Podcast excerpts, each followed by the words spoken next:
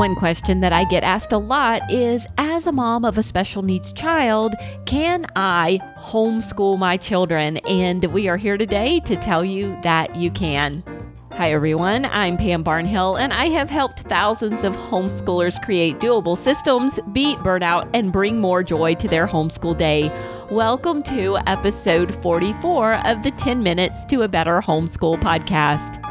Well, I'm joined on today's episode by my good friend Shawna Wingert, and Shawna has homeschooled two of her own special needs children and graduated one and sent him off to college. And she is here today to encourage and equip you if you have a special needs child at home.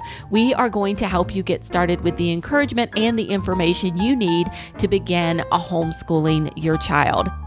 Now, before we get on with that interview, I would like to invite you to join me for a free three video series called the Ages and Stages of Homeschooling Mini Workshop. In that mini workshop, I am joined by Colleen Kessler and Jamie Martin, and there we break down three very specific homeschooling topics for you how to get started homeschooling your kindergartner, how to make those high school transcripts, and what do you do about bad days when they happen. So it's very informative, lots of good information in there. And you can get that free workshop series by going to pambarnhill.com forward slash stages. And now on with the podcast.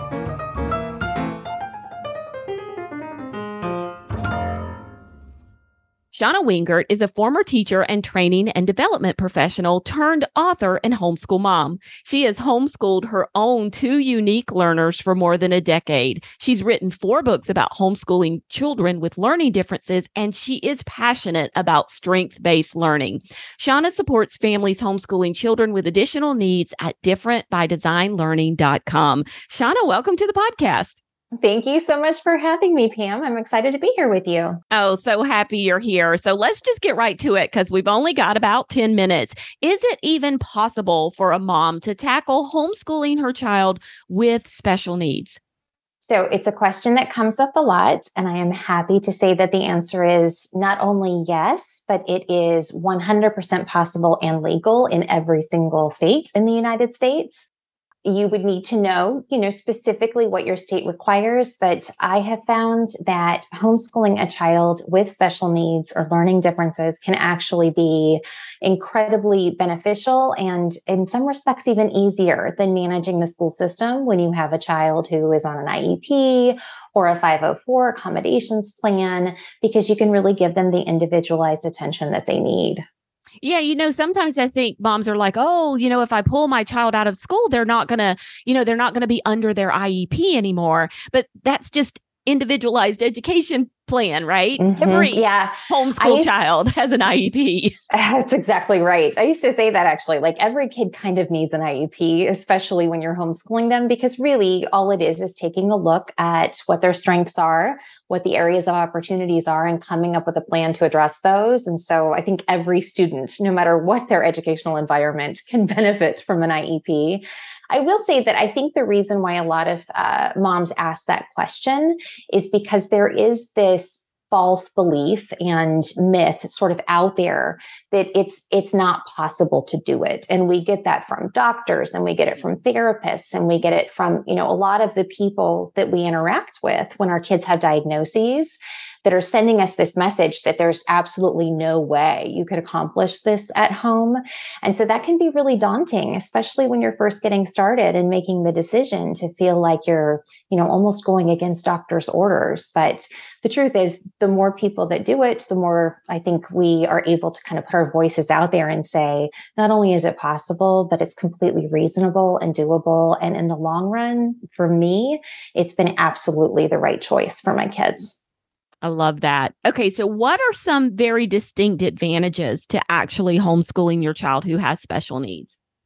So, when I think about my oldest, who is now heading into his second year of college, looking back, I think there's three things that really, really stand out as, I guess, not only the advantage, but what really mattered for him in his education that we were able to provide through the homeschool experience. The first is sort of how we paced the learning. We were able to accelerate what we needed to accelerate. So, for example, he's very, very interested in history and is actually a history major in college. And uh, so we were able to, you know, go all the way through every single history program and curriculum and book that he could find to the point where by the time he got to his senior year of high school, he was doing more, not only college coursework, but even master level coursework in history. But with math, we were still struggling along at like a fifth or a sixth grade level. And so being able to pace the learning uh, appropriately for his learning style, his learning needs, and his learning differences was so much easier to do at home than it ever, it just wouldn't have been possible in a traditional school setting.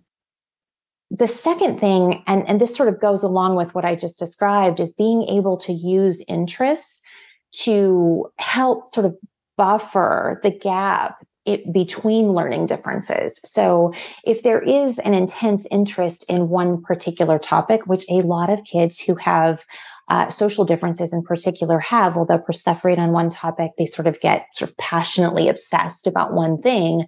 That topic can actually be what helps a child learn in an area that is difficult for them. So, an example of that would be with my youngest. He has struggled with reading um, basically his whole life. And the way that we've been able to help him learn to read is by taking things that he's naturally interested in and using that to develop fluency instead of, you know, sort of the typical readers or the typical curriculum that's out there.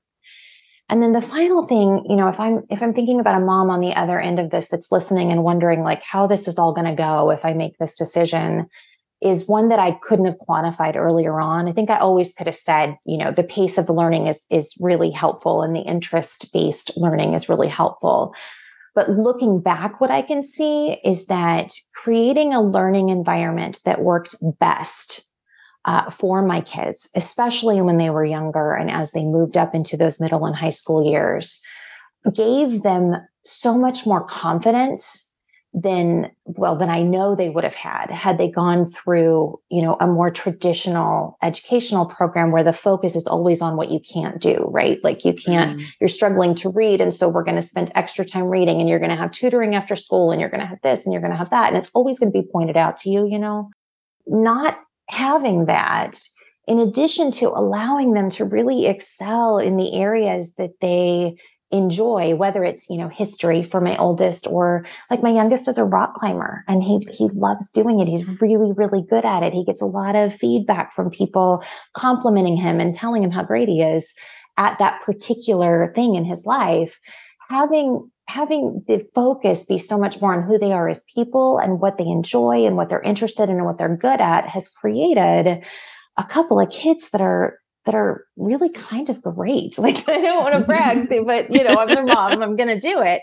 But they they are engaged in the world, they're natural learners and they're advocates for themselves. They can say my youngest will say, "I'm sorry, I'm dyslexic. I'm going to need you to resend that." Or, "I'm sorry, I can't read this. Can you help me with that?"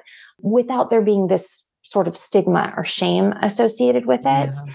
And it, it, that's not anything that I did necessarily. You know, it's not like I sat down and thought about, here's how we're going to create this in my kids by the time we get done with this whole homeschool thing. But that was a natural byproduct of our decision to homeschool and our decision to create a learning environment that gave as much weight, if not more weight, to what they were what they were strong in and what they were interested in as opposed to the things that they struggled with. And I think homeschool is the best possible place to do that. Oh, I love that. I love that. Okay, so you know, you've talked about some of the the great benefits for your kids, but I know that there are moms that are out there who are still worrying, yeah, all of this sounds wonderful, but how can I be sure that they're getting what they really need? Especially like I'm not a formally trained teacher, so how mm-hmm. can I mm-hmm. be sure? Oh my gosh, uh, yes. I, all I can say is number one, I can identify. And number two, like I'm still asking that question when it comes to my youngest who's heading into 10th grade. So I don't know that that, and I, and I have a feeling that every mom who homeschools asks that question on one yeah. level or another, but it does feel like the stakes are a little bit higher, right? When you have a child with a bona fide diagnosed difference, you know that there are things that need to come into play in your homeschool. And it's like, how do I know that I'm achieving that?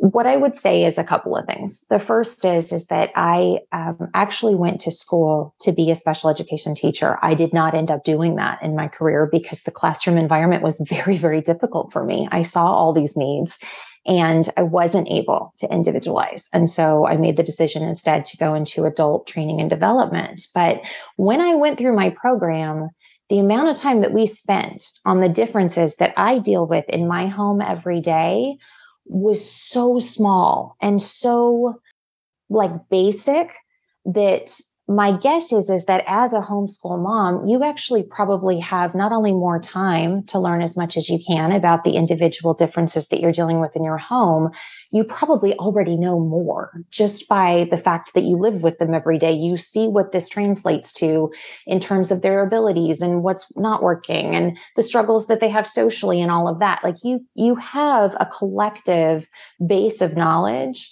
that can be far more productive and effective educationally than any teacher would ever have for your child ever. It's just you know they've got a, a room full of kids that all have varying needs and differences.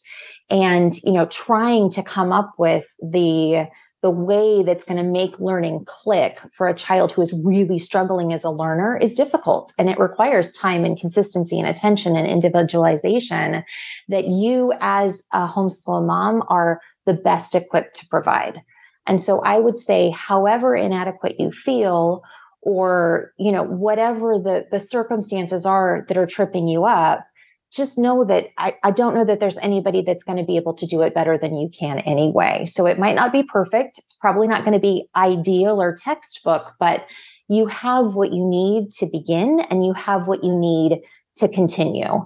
And so, you know, over the course of a decade of doing this with two very different learners in my own home and then helping other families do the same, what I've learned is that, you know, just like any homeschool mom, you only have to be one day ahead of your kid. Yeah. you yeah. only have to figure out, you know, what's going to happen next.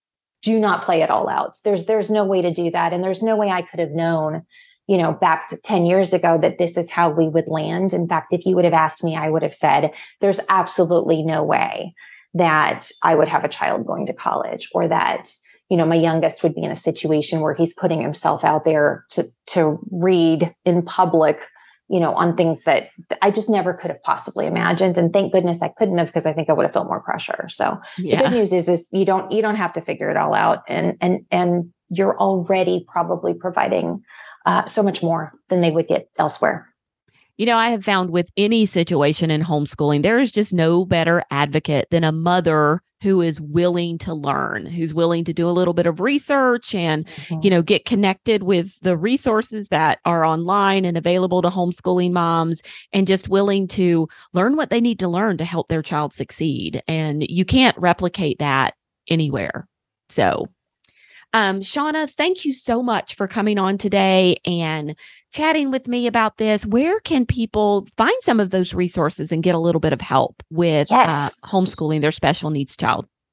So, my site, differentbydesignlearning.com, has an abundance of resources specifically for the mom that's trying to figure this out. So, there are definitely some educational resources there in terms of how to figure out some of the strength based learning stuff, um, certainly some educational resources there in terms of different subjects and that kind of thing. But most of the site is devoted to exactly what we're talking about today which is as a mom how do you do this right? Like what are what are the things that are going to get in the way? How do you deal with doctors and therapists? How do you figure out how to work with the school system if you need to for services? Those types of questions that frequently come up with moms who are in the same position that i am is what the site is dedicated to and i'm happy to have anyone join me there. And i'm also on instagram at the same thing different by design learning.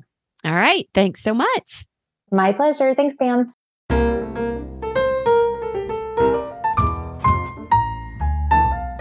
And there you have it. Now, if you would like links to any of the resources that Shawna and I chatted about today, including her own books and website, and also a link to that Ages and Stages free mini workshop I was telling you about, you can find them on the blog post for this episode of the podcast. That's at pambarnhill.com slash TMBH44. Next week, we're going to be talking all about worry. What can you do if you're a mom who worries about your homeschool?